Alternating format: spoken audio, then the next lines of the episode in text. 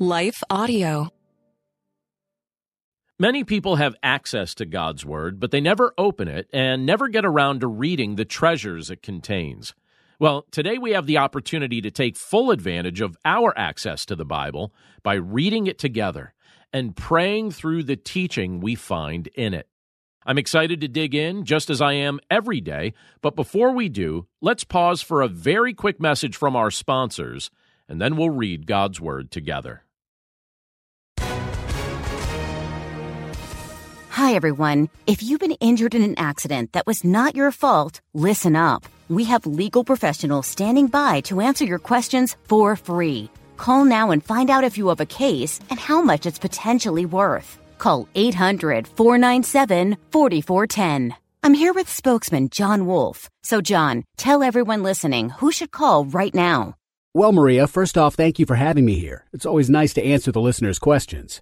Now, as far as who should call in, Anyone who's been injured in an accident and think you deserve compensation, give us a call right now. 800 497 4410. You'll find out if you have a case and how much it's potentially worth. Thanks, John. You heard it, folks. Take advantage of this opportunity and call now. 800 497 4410.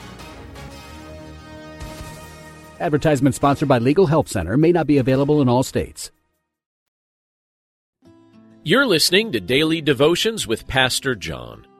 I'm John Stange, and today's devotion is inspired by Ezra chapter 9, verse 6, which says, Oh, my God, I am ashamed and blush to lift my voice to you, my God, for our iniquities have risen higher than our heads, and our guilt has mounted up to the heavens. Ezra states that sin makes him blush and feel shame. He speaks of our iniquities and our guilt. He recalls the patterns he has seen of his people's history, a history of rebelling against God over and over again, and he lays this all before the Lord. While this is certainly painful to read, it's also a powerful reminder that we, as members of the body of Christ, would do well to heed. It's easy to feel overly individualistic at times, but the truth is, we're all part of one body. If we believe in Christ, we have been united together as family. That means if you're struggling, it matters to me. If I'm struggling, it matters to you. If one of us goes in a direction that dishonors the name of Christ, we can't just remove ourselves from caring. We rejoice and we grieve together as a family. In life, because of both our pride and shame, it can be very tempting for us to try to hold on to our feelings of guilt instead of confessing them to the Lord or to others. But the Lord doesn't want us to go through life that way. He invites us to confess our sins so that we may live untethered to sin's power. Sin and guilt do their best work in secret, but they are no match for the light of Christ. Let's pray. Lord, we thank you for your word.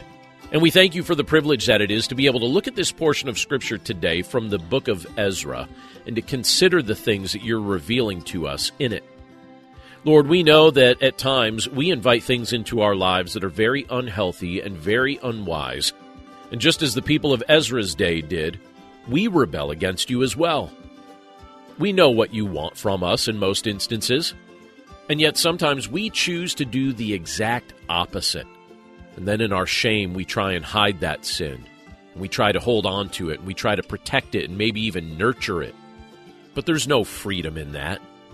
That's not what you've called us to do. You didn't save us through your Son, Jesus Christ, just so we could go right back to the sin we were freed from. And here we look at the words of Ezra and can see him making a confession to you on behalf of all the people of his community and nation. Lord, there's a wonderful example for us in this. You want us to be people who confess our sin. You invite us to confess to you. You also invite us to confess to one another. And as we bring that out into the light, the things that have had power over us lose their power. They lose their power when they're exposed. But it can be so difficult for us to be willing to take that step because we're proud and we're easily ashamed and we're easily embarrassed. And sometimes we mistakenly think that our worth is found in going through life perfectly without making any mistakes. But Father, we're grateful for the new life that we have through your Son. We thank you for the grace and forgiveness that we've received.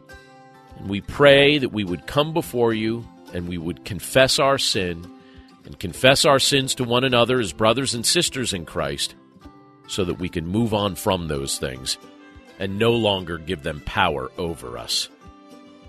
Again, Father, we thank you for this reminder from your word, and we pray this all in Jesus' name. Amen. What do you do when your world is falling apart?